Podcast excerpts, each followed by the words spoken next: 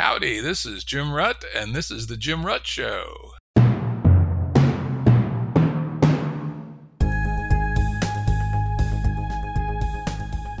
Listeners have asked us to provide pointers to some of the resources we talk about on the show.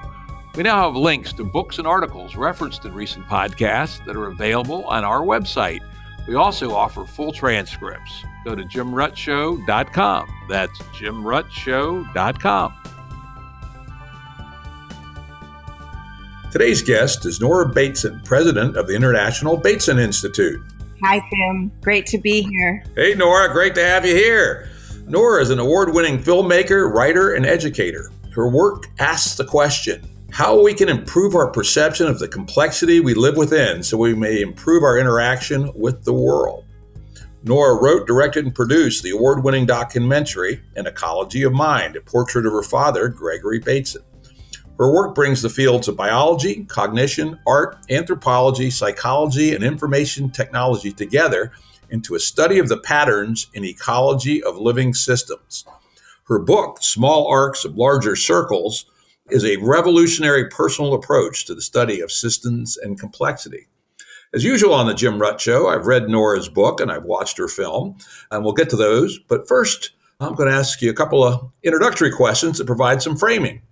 Maybe first we could start off with what is the International Bateson Institute? You know, a little history. What are your projects? So, the International Bateson Institute is actually a WHO, and it's a grouping of people who have been working together over the past five or six years on a couple of different research projects. And uh, the idea is basically to keep some of the um, the work going that was started by my father, Gregory Bateson, and before him, his father, William Bateson. And then also, I guess my sister's in on that, Mary Catherine Bateson. Um, she's not actively involved with the Institute, not because of anything, just because everybody's busy. And what we are doing is looking at how we can use some of the ideas that my father and his father and others have been generating toward looking at research in another way and trying to kind of go further. How do we take this further? So, at the heart of it, there's this idea of transcontextual research. So, this word transcontextual comes from Gregory's book, Steps to an Ecology of Mind. And it's a word that jumped off the page at me. And it was just so helpful because it was this moment where I, I realized that so much of my own work with complexity and context was getting kind of stuck in the boundaries of where's the edge of the context. And when I started thinking about things as happening in multiple contexts simultaneously and in response to each other, it opened up the possibilities for all kinds of projects. So, right now, we're working on the beginnings of a project on how little tiny children, ages three and four, um, both perceive and actually can do abstract, complex thinking, which has been fascinating. And we did a project on addiction and the transcontextual process of addiction, one on learning, how systems learn. Um, projects like that. Sounds great. And listeners, we'll have a link on our uh, website, as usual, to the uh, Institute so you can learn more. Nora mentioned her father and her grandfather. For those of you who don't know who they are, uh, hers is a family of great intellectual distinction. Gregory Bateson was one of the great 20th century polymaths. His home base was in anthropology, but he was active in many other fields, including being one of the founders of systems thinking and cybernetics. Uh, her grandfather, William Bateson, was the biologist who was the first person to actually use the term genetics to describe the study of heredity. Pretty amazing, huh? Uh, and he uh, was considered one of the chief popularizers of the ideas of Gregor Mendel following their rediscovery around 1900. Very interesting to come from such a family. My own family is quite the opposite. My father dropped out of high school after ninth grade, and my mother grew up on a beet tenant farm in the swamps of northern Minnesota in a house with no electricity, no running water, or no central heat. She left home at the age of 14. So those were per- pretty much the two extremes. You know, you know, I was thinking about that. I said, kind of like depth versus freedom. you know, you got a lot of stuff for free. Like, for instance, science as a cool tool to learn about the world. But on the other hand, there were some biases in the directions that you went. You know, I had to learn a lot more on my own, but on the other hand, I was free to study and choose on what to be. Your thoughts on what the great intellectual distinction of your family has given you as a, as a tool and a legacy for your life? Oh, Jim, that's such a big question. We could spend the whole hour right there. But I want to just go back to where you started because it could be that even though our pasts, our, our ancestry appears different, it could be that they're not as different as you think. Because there are the trappings of the academic world and the sort of the hubbub and the culture of, you know, British Cambridge culture. But actually, the reality is that William and Gregory were both rejected by that culture because they were fighting from from the outside. They were pushing the system in ways it didn't want to be pushed. So I would bet that some of the onboard experiential wisdom of your household was probably more in keeping with what my family was up to than than a lot of what was going on at Cambridge. And I know that sounds a little bit radical, but but the fact is that they were fighters and they were trying to get um, from the turn of the century. Uh, William was really working toward trying to understand heredity as a contextual environmental process, not just something that was linear inside the organism and passed down across generations, but something that was was visible in the relationships and the responsiveness in those relationships in an actual environment. And this was happening at the same time that eugenics was the darling of science. And in the beginning, I think William, like a lot of other scientists, I mean, remembering that eugenics started well before the turn of the century, you know, it was it was going to be a altruistic thing. You know, eugenics was going to be how we could make better societies, like Plato's Republic or something. You know, what does it take? And then it turned out, of course, that the more William was working with it, the more he realized this was an enormous violation and a vulgarity. And he turned on his colleagues who were in the eugenics realm and said, This is a violence against nature and you need to treasure your exceptions. That's a that's a William Bateson meme there. Treasure your exceptions. And that it was in the mutations that you could see how things were responding to their contextual environmental processes. So the reason this is important is that it it was also a socio-political act. Okay, so it seems like we're talking about genetics and science, but remember that what was happening in the academy was then getting put into the political and the journalistic and the economic realms. And so William had nothing but suspicion for the establishment to the extent that he walked away from Cambridge when they offered him the first chair in genetics and went to start his own lab. And to the extent that when the king offered him knighthood, he refused. wow, pretty amazing. That's pretty hardcore. And he was also one of the people who fought most adamantly for women to be both students and professors in the Cambridge University. So and then my dad came along, and he too, uh, you know, this is something that a lot of people who are playing with the ideas of systems and complexity know this body of work as a, a really beautiful intellectual romp of formulas and theories and all kinds of wonderful material that's been generated since cybernetics and maybe before. But when Gregory was in New Guinea, in 1929 when he met Margaret. The two of them, they were young. He was 25 years old and she might have been 26. And they were young and they were horrified because at that moment, what was happening, right? At that moment, fascism was on the rise. And so they started writing letters to their friends and this incredible grouping of people who would later become some of the participants of the Macy conferences. And they were fighting for what they called a new kind of science.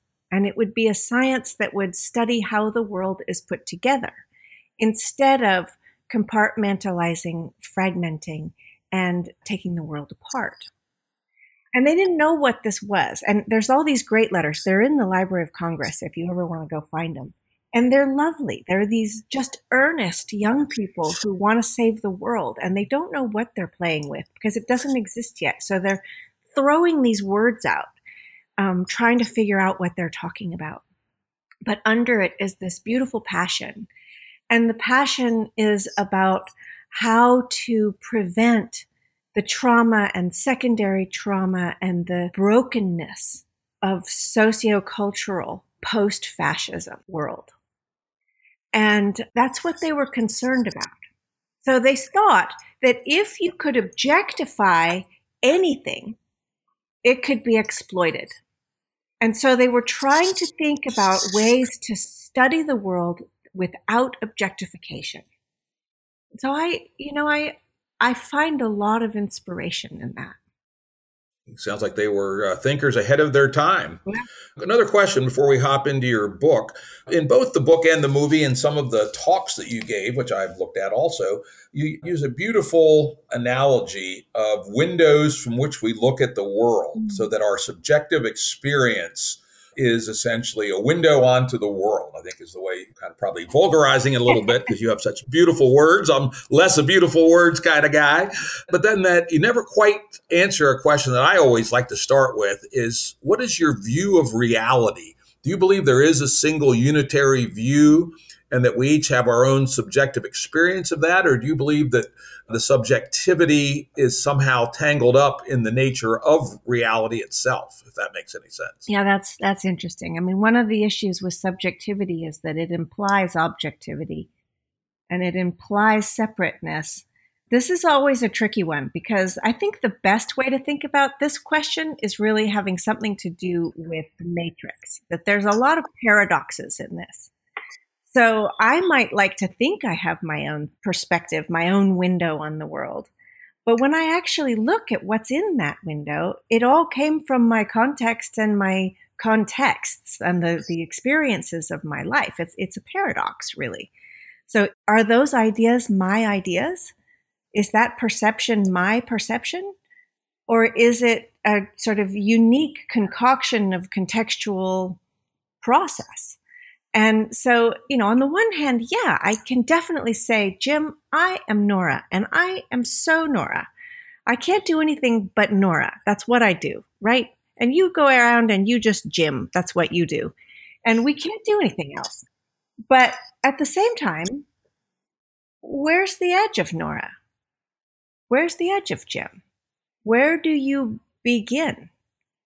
And where is it that your language or your even your microbiome, your culture, your education, your family, your ideas, your broken hearted memories, your like where where are those boundaries? I don't know.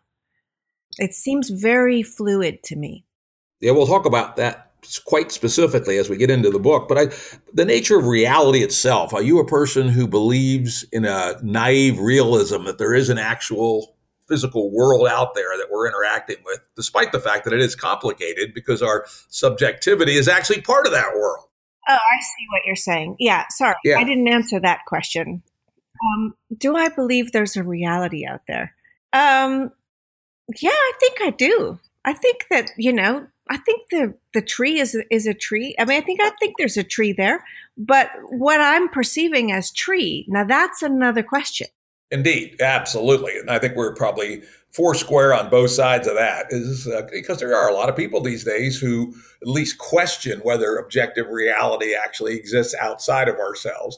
And then, of course, there's an error, at least I would call it an error on the other side, which tries to minimize uh, the impact of subjectivity. And it seems to me that something close to a right way of thinking about the world is both, as is so often the case, right? Yeah. There is an objective reality out there which we can never know in its fullness, right? And we have a subjectivity which is, a, I love your model, is, which is a window onto that world. And oh, by the way, that window is part of the world, right?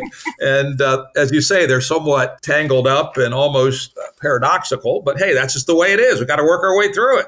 Yeah, I, I think that the paradox is really valuable. Yeah, exactly. Don't be afraid of it. Do not be afraid of what seems like a paradox. No, I, because it's if you play with that paradox, if you live with that paradox, it allows you to kind of zoom in and zoom out simultaneously.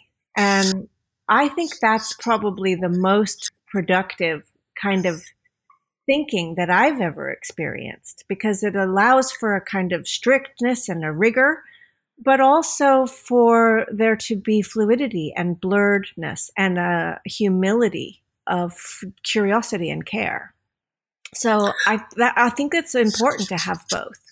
In fact, one of the things I loved about the book was how you kept that tension between the liminal but also rigor, mm-hmm. right? It's interesting. Some people go too far in one direction or the other. You, you have this beautiful tension between the two. So, with that, let's hop in and talk about your book. And the title of the book is Small Arcs of Larger Circles, available on Amazon. And we'll have a link to it on the uh, episode page as usual. One of the first things I reacted strongly to in the book was but the mountainsides of Big Sur, California, the scent of sage in the warm sun, the salty fog of the Pacific Ocean, and the ancient redwoods are the Bible upon which I swear my truth. Aha. I love that. Big Sur has always been this magnet for me. Uh, I first discovered it on a my first hitch, cross country hitchhiking trip. I actually hitchhiked down Highway One and slept on some hippie's couch for a couple days at Big Sur, and uh, went all the way down to L.A. And I always get drawn back. If I'm close to Big Sur, I have to go there because there's something about that setting that just is like in the world. I know no greater place in some sense to ring my bell and so I was very taken with that as an early quote from your book. You've actually spent a fair amount of time there, haven't you? I have. I, I mean, when I think of this sort of impossible question of what is home, for me, that is home. And I was there quite a bit as a child. We had a, a house actually up on Gorda Mountain. And then when my father got sick, we moved to Esalen and those were the days, I tell you. It was a very different era um, of the early 70s up to about 1984. I was there at least half the year of every year. So that explains a fair amount about who you are. if you've spent that much time at a place that's so powerful in every way as Big Sur, that that explains it. Another interesting quote right away, which is a little bit oracular, like some uh, fair bits of the book are, is to be a participant in a complex system is to desire to be both lost and found in the interrelationships between people, nature, and ideas. Could you unpack that a little bit for mm-hmm. us? Yeah. I think that I am very curious about oh, what it means to be alive, what what it means to be part of a, a, a, culture, but also you know living in the complex system that is my own body in relationship with other people's bodies and the ecology and just all of these beautiful complex systems and terrible complex systems in relationship to each other, always shifting, responding, moving. And you know, you can't ever be completely sure of what it is. But you're also not ever completely unsure. There's this business of being a participant in life is it's on board. It's in us, right? So we we are both utterly confused by it, but it is the way that we know. So it's both of those things. And the notion of the complex systems that we're within spans not just ecology and cognition, but also culture and social interaction, and I would say also interaction with technologies, and that somehow those things aren't even separable. So, where are we in that, Jim? Who are we in that? And yeah, is there really a boundary between the game and the player, yeah. right? Like one of the things I like to say about complexity and how it differs from reductionism is that reductionism is the study of the dancer, while complexity is the study of the dance. And you can't have the dance without the dancer. Mm-hmm. Yeah, I like that. Yeah, I've, I've kind of come to like that little line myself. You know, something that, you know, next step in, in, in your thinking that came out is you talked about something called mental monocropping. uh, I like, I love that. I'm gonna, I may well steal that with attribution, of course. You know, the idea of generating ideas in singular fields that are bred to be resistant to cross pollination. Goddamn right. It is interesting how mimetically they build these walls in academia education, media, and social structures present overlapping patterns of compartmentalization. Why just one concept of birth, marriage, death, friendship, work, economy, right or wrong? Right? That's uh, I love that. Such a str- such strong language. You know, I've been associated with the Santa Fe Institute now for the last 18 years, and you know, we work really hard to work past those boundaries. But man, when you get out to other parts of, especially academia, those walls are huge, right? But and yet we we both know they're entirely artificial. Yeah, uh, and uh, you know, people base their entire lives on them. And you know, increasingly, uh, the idea of a profession within or outside of academia is partitioned into ever smaller bits of monocropped information. Yep. And this is really dangerous. It's quite literally fucking with the soil of ideas and who we can be as human beings, where we can show up. Yeah, indeed. And it's, it's one of the reasons I was drawn when I retired from business in 2001. I was drawn to complexity science because it's, you know, radically uh, oriented towards working across all these levels as if they didn't even exist. Mm. But we have to fight so much against the institutional obstructions. For instance, uh, government funding from the National Science Foundation. We do quite well at winning those uh, competitive grants. But the process is just unbelievably hard because if a project spans multiple so called disciplines, it has to be approved by you know basically reviewers in all the disciplines rather than having a group of reviewers who are who are able to look across disciplines. And that just makes the whole process literally three times harder.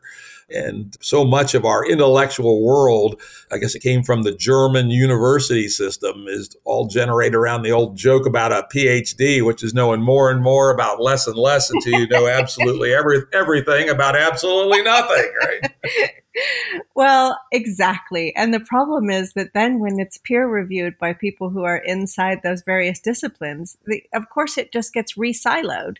And the information that is actually in the space in between is readable to none of those silos because it isn't there. I mean, what actually is going to come out of those moire phenomenon, you know, of, of one sort of thing cover, coming into contact with another, and a, a new thing happens. And who's going to check that? Which department does that happen in? The liminal department? I'm gonna look. I'm gonna look up uh, the catalog of Harvard and see if they have a liminal department yet. Well, I'm willing to bet. I bet you a lunch they don't. and when they do, let's just give up, okay, Jim? Yeah, exactly. It'll be done. Put a put a fork in it. At the Santa Fe Institute, we're constantly convening workshops, I don't know, 15 or 20 a year that go across disciplines. And typically they're three day meetings that recur, you know, over a period of years where groups of people from different disciplines attempt to, you know, work on a problem across lines. And one of the ones I'm familiar with is the ongoing work we have done on the on state formation, looking at everything from biology to linguistics to anthropology to economics. And one of the truisms of the people who do this for a living, I guess you get to be a spectator most of the time. Sometimes I participate. In fact, I've even held some workshops. But the usual rule of thumb is you can figure the first two and a half days is just getting the people from the different disciplines to agree on a common vocabulary. Right. Exactly. And but it's, it's very important to do that up front. And and of course people always slip back into their own vocabulary, but that you know that seems to be job one of working on something truly, uh, what's your word for it? You have a better word than any I've seen before. Transcontextual. Transcontextual. That's better than transdisciplinary. I think so too. I'm so happy with transcontextual. I am too. I just discovered it, you know, five days ago when I was reading your book. And so I'm going to try to propagate that meme, see what happens. Yeah. You know, first step of transcontextual is to try to develop at least a subset language that allows people coming from very different places to talk to each other meaningfully. Exactly. And that is a really interesting project because one of the things that they have to do is they have to actually speak not only in their professional speak, but they have to actually speak in other textures and tones of communication as well to get to those other contexts. So that's a really interesting thing that I've been playing with. And you might have felt that in my book, that there's a tone mixture going on because the, these different tones pull each other into different windows of meaning, right? They're like musical notes mean something different next to other rhythms, right? Yeah, one of the cool things I'll just point out for the audience the reason you should go buy this book is there's a number of prose essays and examinations, but between them are some generally fairly short but rather beautiful bits of poetry. And I, I felt that if you're going to deal with the transcontextual complexity of life, then we have to be able to explore from our own different con- contexts of sense making what that is. So, if I want to think about the complexity of climate science, I need to actually figure out and have some sense of how that meets my emotional responsibility or or or experience of being a parent, of being a spouse, of presenting myself to a group of people. Yeah, what it is to have a life, right? That seems to be missing from things like climate discussions all too often, where it's a discussion of numbers and such. And while that's important, you know, this is going to become a dominant phenomena about what it is to have a life. And if we don't think about it in that context, we're missing a huge part of the story. Yeah, that's it right there, Jim. That's exactly eh, that's exactly it. That's the issue. I think the biggest issue we're facing right now. Yeah, I made a note to myself that you know anthropology is certainly a huge help in in somewhat getting over some of these ideas about a single, like for instance, the words you used, a single concept of birth, marriage, death, friendship, work, economy. You know, if we, anyone who's read any anthropology at all knows there's an amazing variety of ways that humans have found the ability to live together, right? And that's why it's so important for people to read some anthropology so they're not so tunnel visions and thinking that oh yeah, we got to have this exactly this kind of marriage or this kind of nature of work. Humans have solved those problems thousands of different ways over the years, and that whole toolkit's available for us going forward. Should we should we have the nerve to look at it? I think it's probably one of the most important things we can do right now. It's kind of ironic too because there's such a sort of seemingly rabid allergy to having cross cultural interaction right now. And Yet, without it, there's no way to find the blind spots. It's in those relationships where you find that you don't understand something the same way someone else does that you start to discover entirely new possibilities of, of ways of seeing and living. And I think if we're going to find any sort of new sense making, new ways of living, that we're going to need that. If nothing else, to stir the pot, not necessarily to adopt other people's ideas, but to recognize that our own, like you said, tunnel vision. And these things, they sneak right up on you and you just don't see them coming. I have this, this story that I often tell about my, one of my Swedish stepkids who was making a sandwich for breakfast and they eat sandwiches for breakfast here. And in Sweden, you cut cheese with this cheese thing that you pull across the top of the cheese, the cheese sort of planer. And I think in my life and experience living in the US and Canada, everybody owned one of those things, but nobody ever actually used it. Because if you pull the cheese slicer across the top of the whole cheese, then you've taken somebody's, a little bit of somebody's cheese who was going to slice it, you know, up and down. And uh, so he was trying to cut the cheese, and I, I said he couldn't find the cheese cutter, and he said I can't find it. And I said, oh, just use a knife. It's probably in the dishwasher. And he bumped and he thumped, and five minutes went by, and then he said, it's not working. and I went in, and he was trying to push the knife across the top of the cheese head first, like it was the cheese planer. And you know, it never occurred to me that he was going to do that. And it never occurred to him to do it any other way. And we both sort of looked at each other and thought, wow, that never occurred to either one of us. And the reason I'm bothering to tell this story is that there's something really important there. which is the opening of a possibility of recognizing what you never considered. And there's just so much potential for new kinds of perception in exactly that space. And of course, you know, what is a society or a culture except a conglomeration of other cultures and societies, right? I mean, of course. I went to this party here that was a, a midsummer, which is a big deal in Sweden, a midsummer party. And they had this little quiz about all the things that are Swedish midsummer cultural things the food, the dress, the songs, the rituals, all this stuff. None of them were from Sweden. And, and so this business of whether you study anthropology or just to hang out with people and pay attention to the way they think in different ways than you do. Um, it seems to me the only way out of the matrix. Yeah, certainly very, very good way out of the matrix for sure. In fact, interestingly, a guy I know, Joscha Bach, guy works in AI, but he's also a good general thinker about things. He posted something on Twitter recently which caught my attention. And he said, you know, an ideal society be, would be one that was radically open to knowing all about other societies and picking and choosing those components that work best and adopting them ruthlessly in their own society. And yeah, and my response was, yeah, that is that sounds perfect to me. Unfortunately, human chauvinism and xenophobia seem to make that hard for an awful lot of people to do. Yeah, that's for sure. And but what I think is actually I would push it one step further, which is to say that what I learned from that was not really about how Swedes think about cutting cheese, but how my own frame of reference and perception was limited. And that was the important piece of information. It wasn't really about the practices, it was about thinking in a different way, which, I mean, where did the consequences of that little experience bubble up?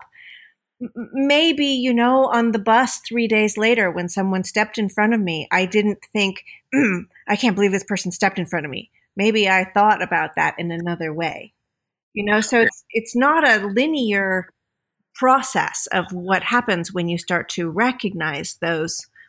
It's not harvesting new concepts. It's actually it's inhabiting a world in which there are concepts everywhere that you might be able to see differently or harvest, even, or right? I mean, I mean uh, you know, as I said, as a musician say, you know, amateurs borrow, professionals steal. and as we try to, you know, build our society to adapt to the crazy rate of change we have, I suspect that one of the best ways to find good piece parts, though of course you have to modify them for our local conditions, is to look what other people have done, right? For instance, I am looking fairly carefully at Sweden, amongst other things, for two things. One, is their methods of uh, the genders working together in ways that are kind of probably surprising to a lot of Americans. It's probably the most gender unstereotyped society on earth today. And yet you look at, you know, the number of men in engineering, number of women in nursing, they're actually higher than they are in the US. So once you get past gender stereotyping, you can let gender reality have its way and not be upset by it the Swedes have also done some very interesting and subtle things around how they have labor unions. You may well know that like 90% of Swedes belong to labor unions, mm-hmm. but they're much more cooperative and much less antagonistic than American and much less corrupt than American style labor unions. So those two piece parts from Sweden seem to be ones that at least seem to me to be good to think about incorporating into into other societies. Yeah, it's a, it's an interesting thing. I mean, when I first came here, I really, I you know, I I had this idea that this was a sort of you know as good as it gets for Western civilization, you know, kind of socio-political systems, and I think I've rethunk that now. Oh, interesting! I'd love to hear about that. Well, one of the things that's been so interesting to me has been to see how this because you know there's there's quite a, a strong social welfare system here. And i of course i grew up as an american kid and i mean let's just face it in the states you kind of grow up with the idea that basically the government's there to screw you over. It's not some place you go to get help or to it's it's not a benevolent thing really it's there to you know you pay taxes they buy bombs it's you know So I didn't have a lot of warm, fuzzy feelings about the idea of a state as a kind of parental body. And it was difficult for me to understand this kind of blind, what felt very naive trust in this external system. But also, I thought, well, maybe that's just me because, you know, our our government doesn't really help you. It lets people fall through the cracks and leaves them on the streets. So we see it all the time but maybe this is in a different kind of place. And what I started to see increasingly was that an interesting phenomenon emerges where I might have to back up a tad here. So prior to the big welfare system coming in, there was sort of the the oppression of both the family and the church. And so the public state welfare system allowed people to be free of the sort of the tyranny of the family. So you could have another job besides the one your father had, right? And you could marry in a different way, enjoy your sexuality in a different way, that sort of thing. Have a different religion and the church as well. So there were these two institutions that were holding people back. The state freed them but when that happened, it what uh, so ironic. But this notion of, a, of an overarching well-being at a social level that's supported by the state actually produces a kind of individualism that I never would have expected. So people don't turn to each other for help; they turn to the state. And the deep cultural consequences of that are really disconcerting you know, I had a, good friend who was dying of cancer, and the state was offering to give him care for 11 minutes a day. And so I turned to all his friends and family and said, okay, so this is what we do. We just get together and we take on meals and laundry and we, you know, we bathing and we take care of him. And they looked at me like I had fallen out of the sky.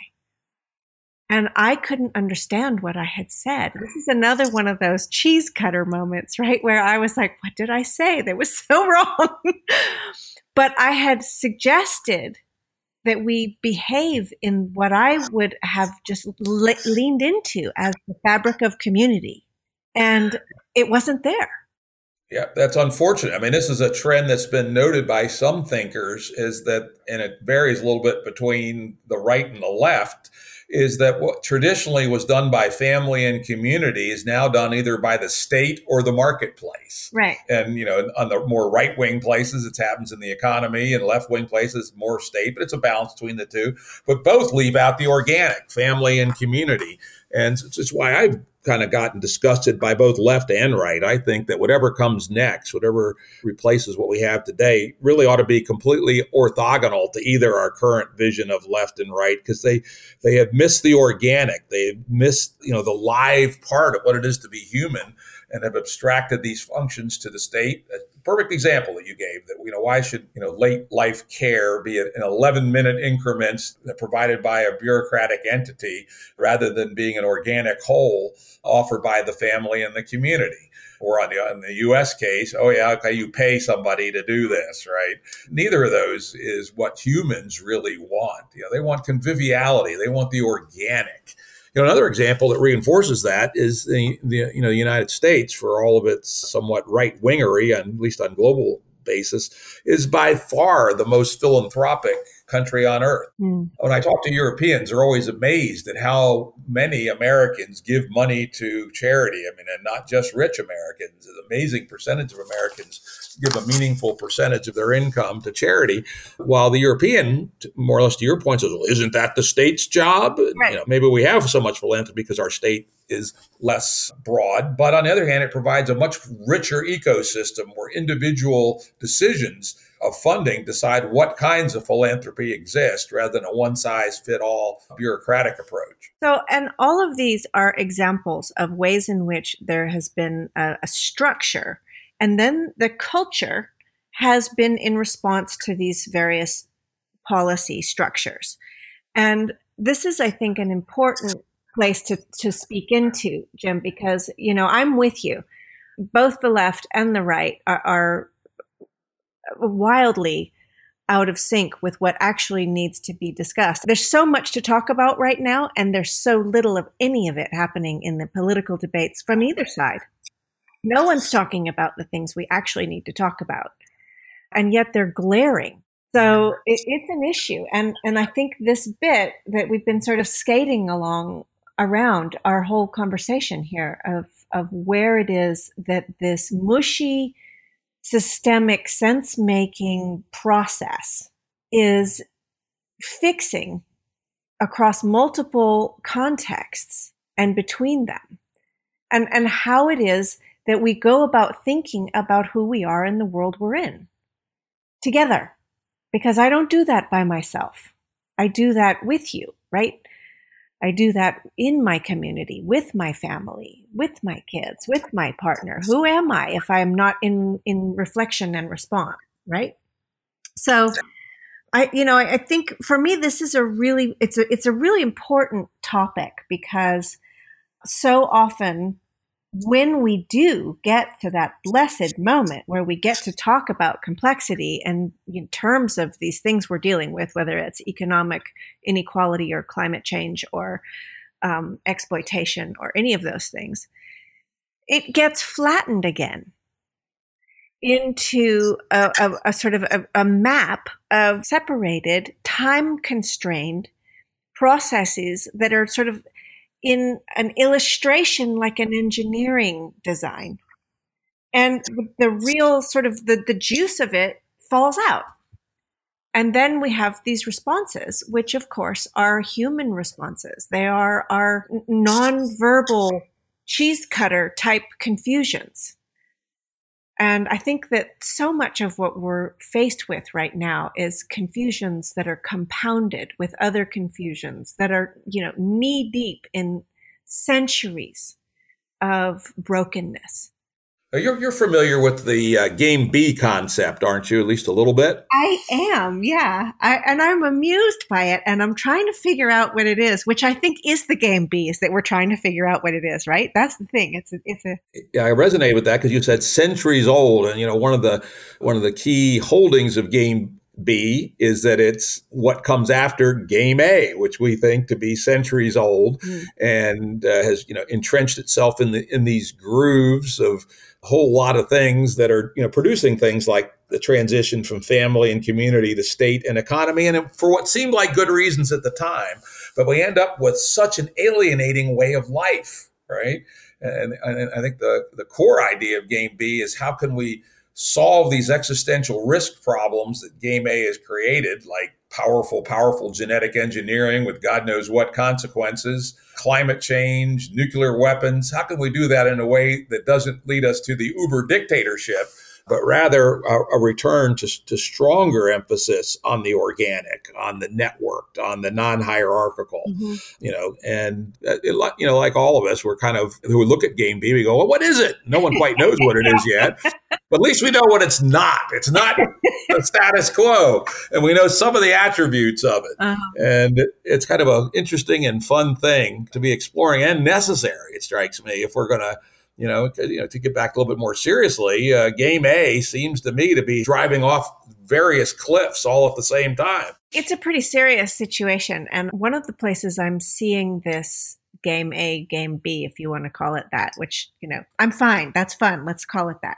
Is between generations. So you asked me at the beginning of this conversation about my relationship to the generations that came before me. And I said we could talk about that for an hour. And there's something about being alive that has something to do with the fact that maybe we're just fibers between generations. And you show up with everything you've got and you offer whatever shine you have the Jim shine, the Nora shine, whatever I have to give, whether I'm a musician or a you know, wallpaper maker or a scientist or a mom or whatever it is I have that's the thing I want. I'm bound to give. That I, I learned something from the generation that came before, and I'm giving something to the generation that comes after. And at the end of it all, that's pretty much all you got. And for me, I had to really do the work to get to that recognition when I was making that film about my dad. I had to figure out where am I in this generational mess and the the lineages were not just linear. They were going forward and backward and circling and they were you know weird and curly and uh, unfathomable and surprising and i they were outside of my capacity to articulate them. And now i'm recognizing a pattern of a lot of people in the sort of age range of i don't know they're young but up to about 27 28 that are really questioning what does it mean to be a good person? How do I be a good person? How do I show up? What what is a life goal? Like what how are they supposed to even think about what that is? And for you and me, we didn't grow up in a world where the future was so obscured as it is now. I don't I don't know. Remember remember uh, we grew up under the shadow of the bomb right? I grew up in a DC suburb, seven miles from the White House, and uh, you know, we, we thought there was a 50 50 chance we'd all be dead by the time we were teenagers. So, you know, this is. I, I, I, know, but it's different because, I mean, partially it's the biodiversity issue and just the sort of like, well, no matter what, it's not going to be like this. Game A is done. Yep, certainly seems like it to me. Right? And so, how to not placate or console people who are asking that question with dumb memes and to actually enter that that the complexity of that question and those relationships with integrity and with the a sort of you know our own complexity on board you know, this is not that thing where you just say, oh, honey, you just follow your dreams, or you can do what you need to do, or, you know, don't take the world on your shoulders, or you, just, you know, this is not that. These kids, if they've done the math, they get it. It's over.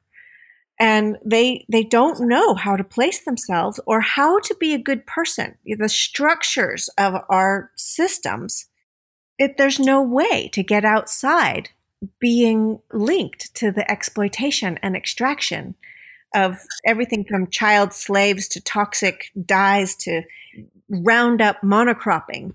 It's everywhere. Every time you touch a piece of technology or have a meal or get in a bus, it's it's everywhere and or like David Graeber's bullshit jobs. You know, he makes a pretty convincing case that a third of the people who work in Western economies are just basically doing ridiculous bullshit, right? Yeah. And what kind of life is that? You know, to spend your life taking a, a piece of paper out of the inbox, doing something weird to it, and putting it in the outbox. Of course, in this these day and age, would be an email, wouldn't even be a tangible piece of paper. We've developed a very weird way of life that is also on a a race to extinction. And as you say, at least a bigger number than ever before of young folks have now done the math. Eh, sometimes they get the math wrong. I keep hearing the world will end in 12 years, which is obviously yeah. wrong. but uh, uh, at least they've got a sense of where the vector is pointing better than a lot of other people have before. Yeah. So this is this intergenerational question. And I think that this territory is a really interesting territory for if it's systems change that's lurking somewhere in the notion of game B, that I think that that intergenerational zone is a very potent realm of possibility that has really yet to be explored in as much as it could be. And it's been interesting because I've been in circumstances recently where I've heard you know young people talking about hey but this is actually really bad. And and seeing the the boomers in the room jump up to try to make it better. All you got to do is aikido it or you got to do this or you got to do that. And just watched how all those efforts to console and placate and make that young person feel better. I hate saying that word young person by the way that's a really yucky word. Just isolated them just left them alone in the issue. And so I would be interested in exploring that more. Because when we start to think about what's in the social and cultural connective tissue, these under articulated expectations and patterns of communication between the generations are so strong for continuance, right? So if we want discontinuance, I think we have to go there. Yeah, and you know, on the other hand, if we look back at the say the the mild discontinuance that came out of the 60s, it basically arose almost endogenously from the baby boomers. Mm-hmm. It, it, certainly wasn't negotiated with the Silents and the GI Joes. The boomers just did it with a lot of inspiration from the older Silents. And I hope that the uh, millennials and Zoomers decide to do the same hey, there's a reason boomers are kind of rigid. We're old, God damn it. That's what happens to people when they get old. And so, you know, don't try to convince the boomers, just fucking do it. That's the advice I'd give to the Zoomers. And by the way, there are lots of us boomers out there who are are listening and trying to understand what is going on and can be allies but it's not our job it's your job kids you're the new generation we kick the asses of the earlier generations it's your turn to kick our ass god damn it yeah, and and I think though that it's also in the relationship between generations because one of the things that happened was of course, you know, the boomers had to join the system. And they did. And it didn't really make as much change as one had hoped.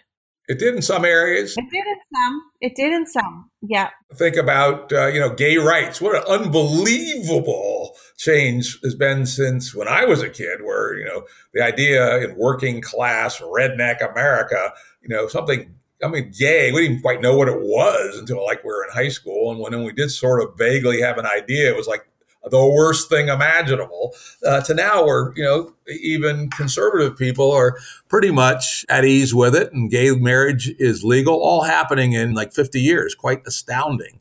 You know it's one of the obvious fruits of the 60s huge progress on civil rights you know not solved by any means and probably the most important one. I mean I, this is one of my little self quotes, which I like, which I like to say when the historians from a thousand years ago look back at the 20th century, it won't be the great world wars. It won't be nuclear power. It won't be landing on the moon. It won't even be the internet. What's going to be the highlight of the 20th century is around 1975 the wave finally turned towards the true emancipation of women after 12,000 years at least of hardcore patriarchy in most parts of the world. Mm. And that, again, that change has happened unbelievably rapidly. And again, driven by boomer at least boomer accelerated, because obviously these trends go back into the 19th century, but gigantic boost of energy from boomer free thinking. And hey, now it's time for the younger generations to do something similar. It's interesting because when I was a kid, Jim, I, I was at these dinner tables, you know, with all these people. And what gives me the spooks is that they were having conversations that are so much like the ones we're having right now. And I'm 51. So that was, you know, 76, 78. That was a long time ago. It's 40 years ago. And the changes that needed to get made there were, they weren't really possible to get at. And I think so more and more, you know, I've been playing with this idea of this thing called warm data, right?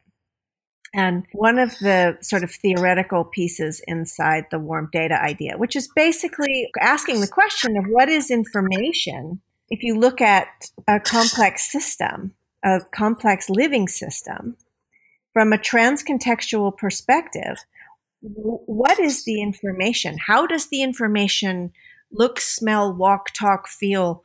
How is it expressed? What do you do with it? Because of course, these it's not still. It's hard to define. If you pull it out of context, you can do all sorts of things. But if you don't pull things out of their contexts, they are really hard to pin down. And yet, that capacity for perceiving complex living systems seems to me and interdependency seems to be to be one of the most important steps toward getting to game B is to generate as much experience as possible with as many people as possible uh, around perceiving in an interdependent way. I stumbled across this concept of warm data while I was doing the research for this podcast, and it intrigued me. But it's by no means clear to me what it is. Yeah, and it, it may be that it's just too early to have a crisp definition. But can you, you know, at least try to put a some parentheses around it? Mm-hmm. I mean, basically, the definition is that it's transcontextual information about the relationships that are part of a complex system And so it's just looking at how they are when they're in relationship. So it's difficult to measure things when they're changing. And if you pull them out of context, you can measure them. But when they're in multiple contexts simultaneously, it's difficult.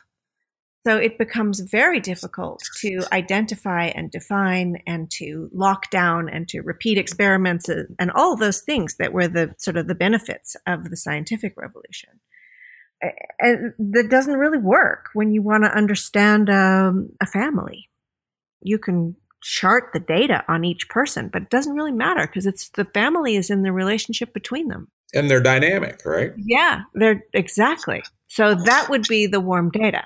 So I guess the the issue is, you know, what what kind of information are we using? What's what's prioritized, and how do we begin to share that with each other? But as I started working with warm data, I developed this thing called a warm data lab.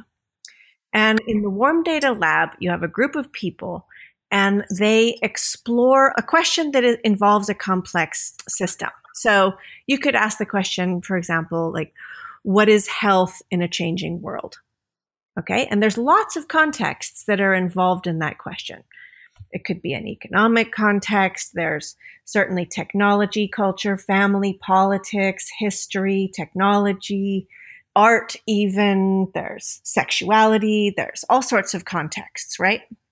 So the way it works is you have a group of people in a room and they are exploring this question and all those contexts are laid out like at different groupings of chairs. And then people just kind of move whenever they want to between the chairs. So they might start off talking about health in a changing world through the context of education.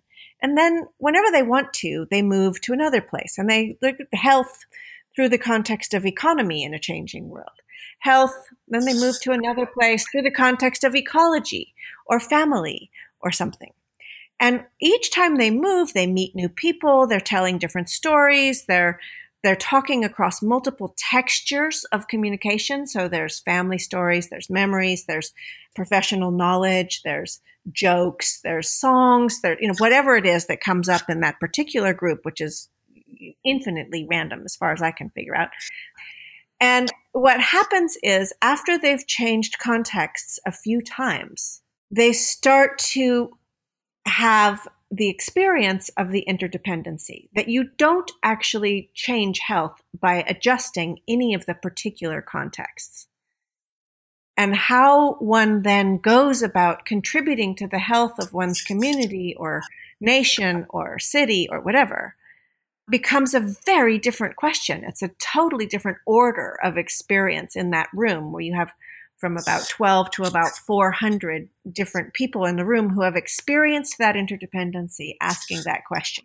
So it's pretty cool. And I'm really enjoying what's happening with it. It's getting adopted by lots of people and it's becoming a sort of a form of developing community around discovering interdependency, which is interesting and unpredictable where it will go, by the way, because I never know what's going to come out of these things and where the where the consequences will bubble up. I just never know. But he, what I wanted to get at was actually a, a theoretical piece of this, which is a I think where I want to talk with you.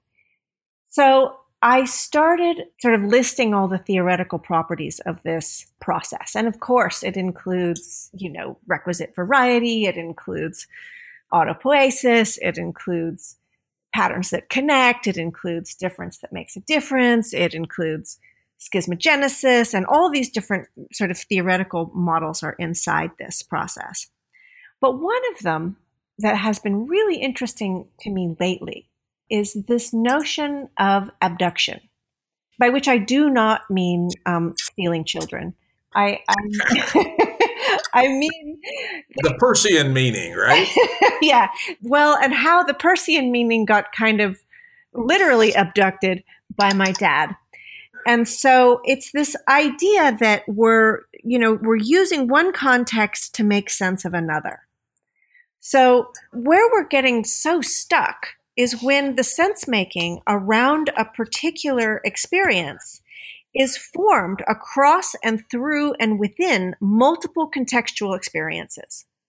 of language, of education, of you know, money, of science, of culture, of all kinds of things that are reconfirming and affirming and materializing various sense making forms. So we, you know, we're, we're learning to make sense of the health system through the education system. We're learning to make sense of the education system and the health system through the economic system. So they're deeply steeped together and, and kind of imprinted in a kind of if you thought of it as a bunch of sponges with paint like all the paint would be mixed together because you can't actually pull it apart anymore so i'm finding this notion of abduction to be really an interesting piece and to get down into that place where the abductive process of sense making across different contexts is where the matrix has got us and how we begin to sense make across multiple contexts simultaneously in this moment. That seems to me to be really important.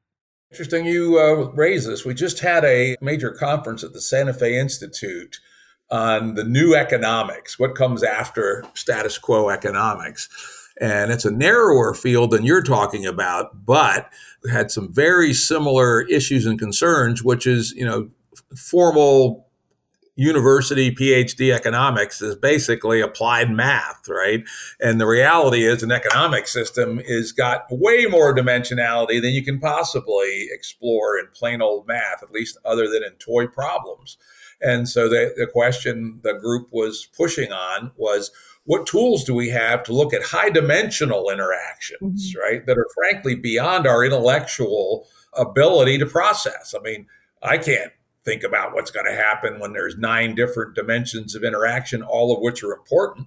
And, you know, all this may sound very prosaic. I think the lead idea that came out of this meeting was to kind of reinvigorate an older idea which was uh, simulation through agent based modeling, mm. where we actually we can create software agents that say exemplify all nine forces that are acting on this individual, from lust to ah status seeking to hunger to mm-hmm. needing shelter to uh, competitive lust you know wanting to compete and win and you know define some rules that seem plausible enough to throw a bunch of them you know literally millions in some cases into a agent based modeling framework and let them interact and see what emerges.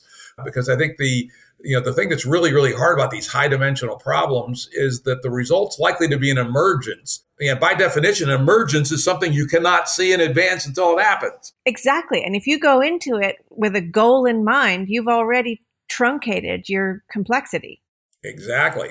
And I don't think humans are smart enough to do abduction in high dimensional space by using their brains. They have to find tools to get there. And kind of, I like this warm data approach. Have you reduced that to practice? Do you have a handbook for people that want to do warm data? Well, I've been doing these these warm data labs all over the world, and it would be so fun to come and do them at Santa Fe. I think you guys would love it. Yeah, well, we should talk about that, and then maybe we we could also engage somebody to help you reduce it to practice, so that others can use it.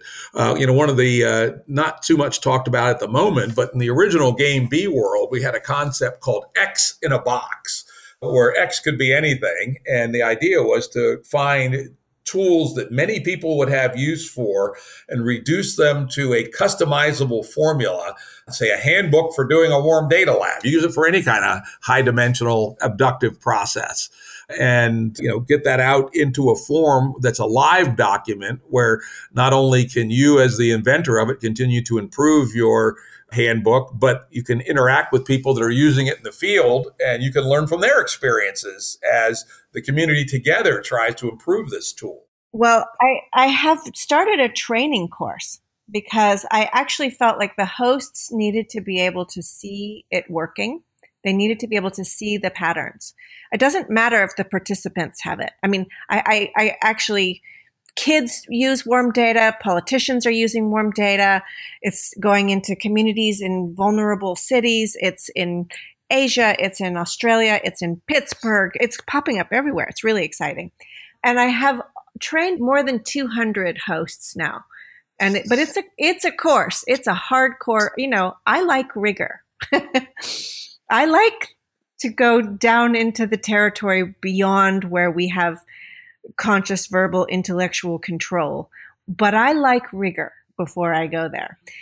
So I, it's about a five day course, and it's a great course because you can start to see all of these processes alive in the lab.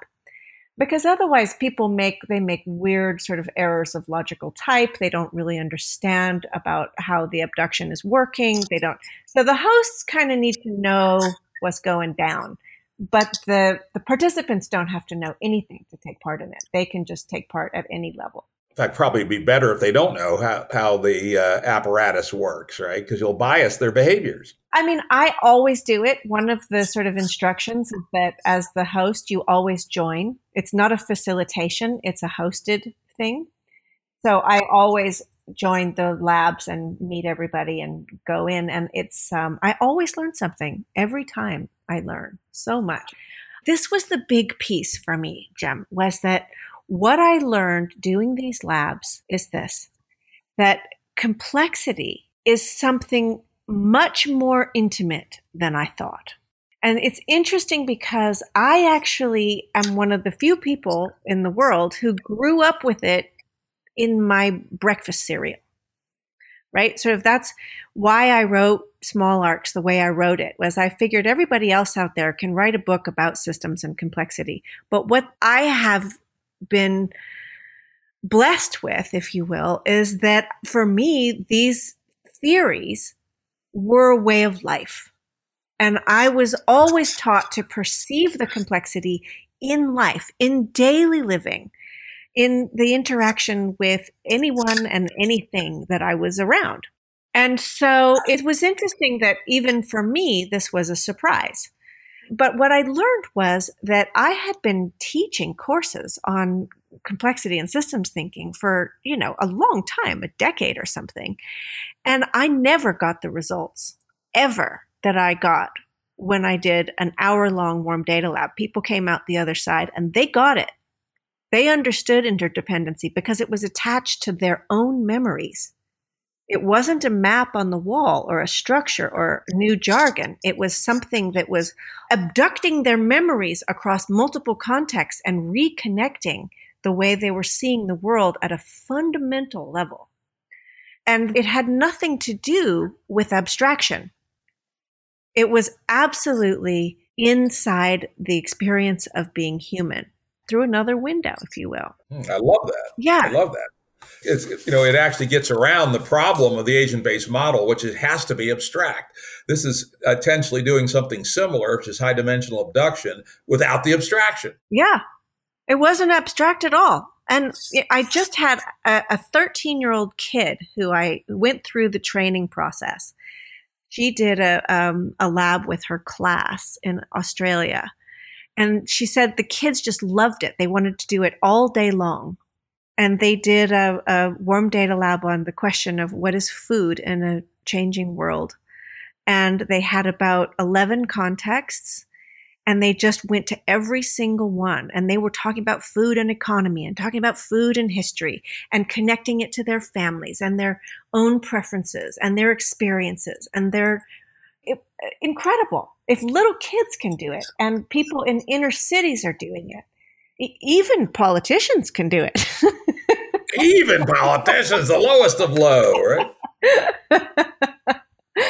yeah. Uh, interesting. So, so for our audience, I mean, we have some very interesting people who listen to the show. Yeah. A lot of them involved in the in the world changing movement. Suppose someone wants to learn how to do warm data. How do they get a hold of you for that purpose? Yeah, they probably need to just send me an email um, go through the the Bateson Institute or find me in social media because I'm everywhere in there. And I offer courses. I think I've I've got one coming up in Ireland in February, and might have one in Pittsburgh in January. One in Brazil in January as well. We'll put a link up to wherever you tell us to put it to for people who are interested in connecting with you to get some training in how to do this warm data thing because it sounds really interesting. And if you can actually get instantiated in the individuals a high dimensional but non abstracted perspective on the problem, that would be huge. It's huge, Jim. It's so amazing. And every time it blows my mind. I can see why. It's, uh, it's, it's what we kind of wanted, but we haven't been able to figure out how to do otherwise. It's kind of interesting that we're doing it in the humans themselves, which probably we should have thought about that. Duh.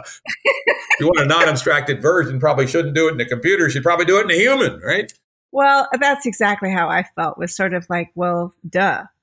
But I mean, really, I had every opportunity to have already known this, and I I was still just sort of gobsmacked when I saw it happen and watched the level of it has to do with the fact that people speak in multiple tones across multiple contexts with multiple people. If you think of it as a moire, think of all the patterns that are overlaying. And, and there's no documentation during the lab because if you document, then the, the cooking stops. You know, that you need to be able to let those things swirl around and connect and relink and reframe and they need to keep moving until after the lab. And then there's a sense making moment that's in the plenary that, that I call the symmathesy moment. So that's this word for mutual learning. But that's the mutual learning moment where it's actually at the group level, the words form around what has just been experienced and not before, which has been a really interesting kind of development of watching how this works because some people at the end of this hour and a half they they don't have any words at all for what they've just experienced. They're just sort of sitting in the the, the soup. And other people they start to find them slowly. And then one person will say yeah i i noticed that the same stories were coming up in different contexts or I noticed when I sat down that I had no idea what these people were talking about, that they had approached it completely differently than I would have. Or, you know, they, they, they start to find the edges where they can begin to understand what has happened. And then together they, they work it out. So that in the plenary, there's this kind of mutual learning of how are we going to put language on this experience we just shared. So they all had completely different conversations, right? If you were to get a transcript of it, they didn't have the same conversation. They were in different things. What they did was they had a trajectory through conversation space, every trajectory different. Exactly. So the pings of recognition and familiarity are absolutely not the same in each person. But the overall thing is the same, which is the recognition of, well, where's the health? How are you going to contribute to health? Are you going to get a new exercise plan? Are you going to, you know, put new iPods in schools? Are you going to get a Fitbit? Like which where is it? And of course, it's in the liminal space. It's in the interdependency. And that's the piece where there's, you know, sometimes suddenly this moment of this kind of gasp of hopelessness of uh, like, oh no, we don't know what to do in that space because that isn't a space. That's the space of no space. what do we do now? We have to make something up. Yeah. And it's up to us. You know, it's, it's, to my mind, that's the learned helplessness of people in, in game A is the first thing we have to crack people don't realize, frankly, the world is like butter. You can cut the world, make it do what you want if you put enough force against it, right? So many people have just become helpless and expect the world, like you know, kind of like your conversation about the state in Sweden. Mm. Let somebody else deal with my problems. No, we need to deal with our problems. God damn it. Yeah, and and we need to do it by getting out of our roles. So that's one of the things that pops out right away is that, you know, someone will be an expert in something, right? Every, everyone's an expert in something. And so they know their script when they're sitting in that context and they kind of, you know, they, they got it down. But when they get to the next context, they don't have a script for that one. So they have to source their understanding of that, you know, whether whatever it is, health in the form of economy. And they're not an economist and they're not a doctor, but they do have a body and they do have a bank account. Right? So they have to drop in to their humanity. They have to drop into this lived experience and connect it to their professional space connect it across lots of different aspects. And it's it's the thing of really recognizing that if we're working with complex issues, we've got to be working with indirect response. And this is a sort of a paradoxical question of how do you prepare an indirect response? Because the second you try to solve a complex problem by directly going at it, you've already missed the bus.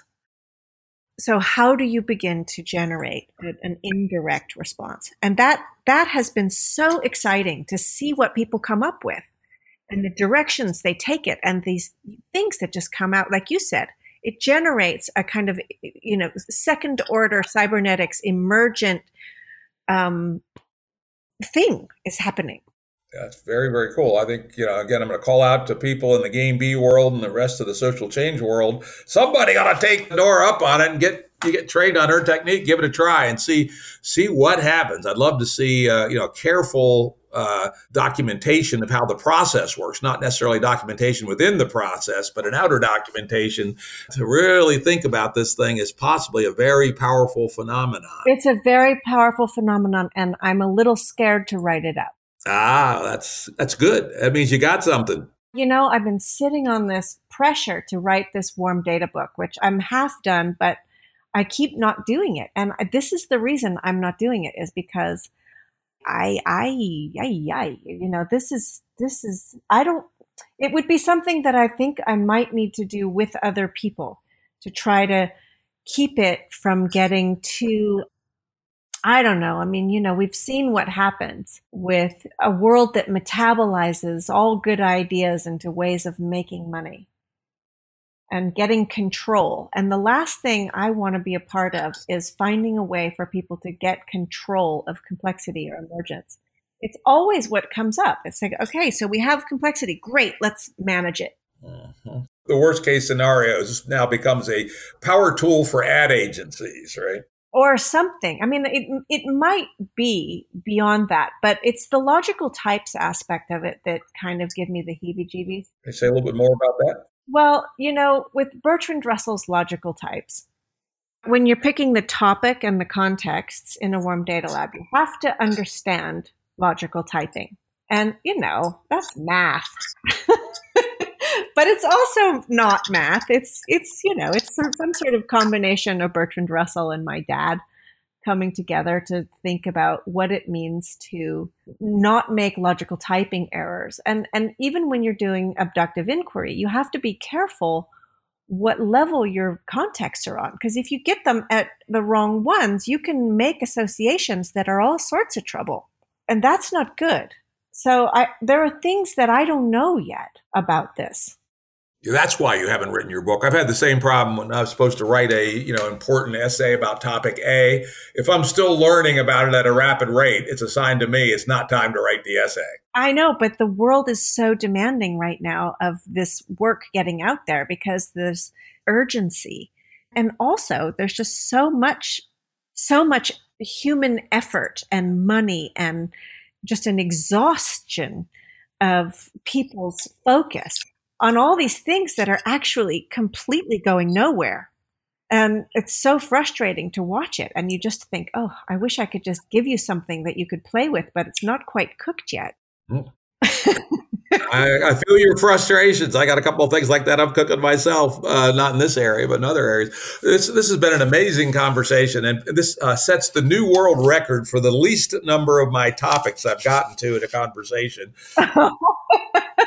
I usually get to about two thirds of my uh, topic notes. I would say we got to 20% today, but we explored some amazing new space. But I would, if you don't mind, like to ask you one a little bit more bounded question that I think is closely related to all the things we've just been talked about. In the book, you talk about leadership within the paradox of agency. Mm. And one of the issues, problems, and opportunities, certainly in Game B, and I think in all people, world changers thinking about what comes next, is what does leadership mean in a world that's probably not hierarchical, more network oriented, you know, aiming for meta stability, not rigid stability. What's your vision of leadership going forward? Oh, Jim, I, I, you know, it's a cringe word for me, but it is an important thing to talk about. And I, I think that for me, what, what I see is that, that leadership has something to do more with improvisation in the sense that you could, you know, jump in and jump out. Give what you got to give and get back and let somebody else give what they have to give. So there's that then there's also I, it, it's connected to a form of integrity that i'm exploring right now which is a different kind of integrity. It's not the integrity of you know the, the rules of right and wrong. It's the integrity of living in a world in which we don't know. We're unfamiliar with the complexities that we're faced with. And in that complexity being in it with humility and curiosity and rigor in a way that recognizes this delicate interdependency of life. And, and so many of the humans that have stepped into leadership roles have abused it. And so many of the people who have actually been working with systems and complexity, you know, they're, they're super smart in their books and then they treat their kids like shit or they, you know, that, that there's not an extension of that care into the details of everyday life, which is actually really a rigorous thing to do. To take that intellectual knowing and theoretical knowing and lodge it firmly in the process of getting from one day to the next. Yeah, I think that's a key a key theme in the game B work, particularly people like Jordan Hall. I don't know if you've read any of his stuff, but he's very much about how do we take these grand theories from complexity and other places and turn them into a way of being that's authentic and yet rigorous. Yeah, I'm with him on this. I haven't heard him say those words, but if he said them, I agree with him. I doubt he said them quite that way, but you know, he'll, he, he, he'd use a lot more words. I'll tell you that. I love Jordan. He's great. He's, he's one of my best friends, but yeah. he can can be a little bit verbose sometimes. But I'll, I'll say three words, he'll say thirty-seven. But I'm sure he gets it gets nuances that I missed. I'm kind of a you know straightforward person of action, not necessarily a uh, you know, a subtle thinker in the way he is. But yeah, I think we're all working towards these same things in our own way. I'm going to throw something back at you a little bit about leadership. One of the things we've talked about in the game B world and other places is the distinction between position based leadership and role based leadership. Mm. You know, if we think of position based leadership as, you know, your typical, I'm the manager of the XYZ department because my name is in the box and my name is on the door. Well, role based leadership is, hey, a group of people are trying to solve a problem. And for the next half hour, I'm going to lead the discussion because I know more about how to fix an automatic transmission than anybody else in the group. But when the topic moves on to how to fix the engine, that's somebody else's job to lead that discussion. Yeah, that's exactly what I'm talking about you step in and you step out. So no one's the leader. It's just a space for whoever's going to take the solo. A jazz solo. I love that. Okay, that's it. Leader leadership as jazz solo, right? exactly. I watch the guy come on with the hot or the gal come on with the hot saxophone. yeah. And then step back. And then step back. Let the drummer have his solo, right? Yeah. I think I'm going to end on that note. Nora's vision of leadership as a jazz solo within the context of all the instruments having their own solos. Yeah, we're in this together. Yeah. So you, even when you're doing a solo, it has to be in relationship to the other players and the audience and the music and the history and the music that came before. I mean, that's the cool thing about jazz. It's improvisational, but it's not free, totally free. When you're doing your solo, it has to be in the context of everything that came before. And it's that thing. It's the it's that place where the experiences and the you know, the brokennesses and the beauty of you shine through. But also it's totally contextual and transcontextual that you're responding in that environmental interdependency. That's the final word right there. I don't think you need to say any more. Perfect. All right.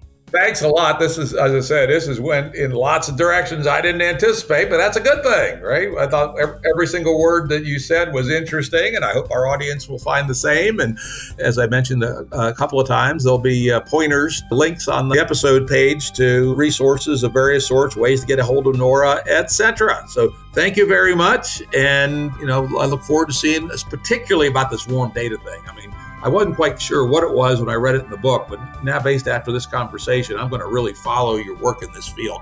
I think this could be tremendously transformational. I think so too. And Jim, it's been such a pleasure. Production services and audio editing by Jared Janes Consulting. Music by Tom Muller at modernspacemusic.com.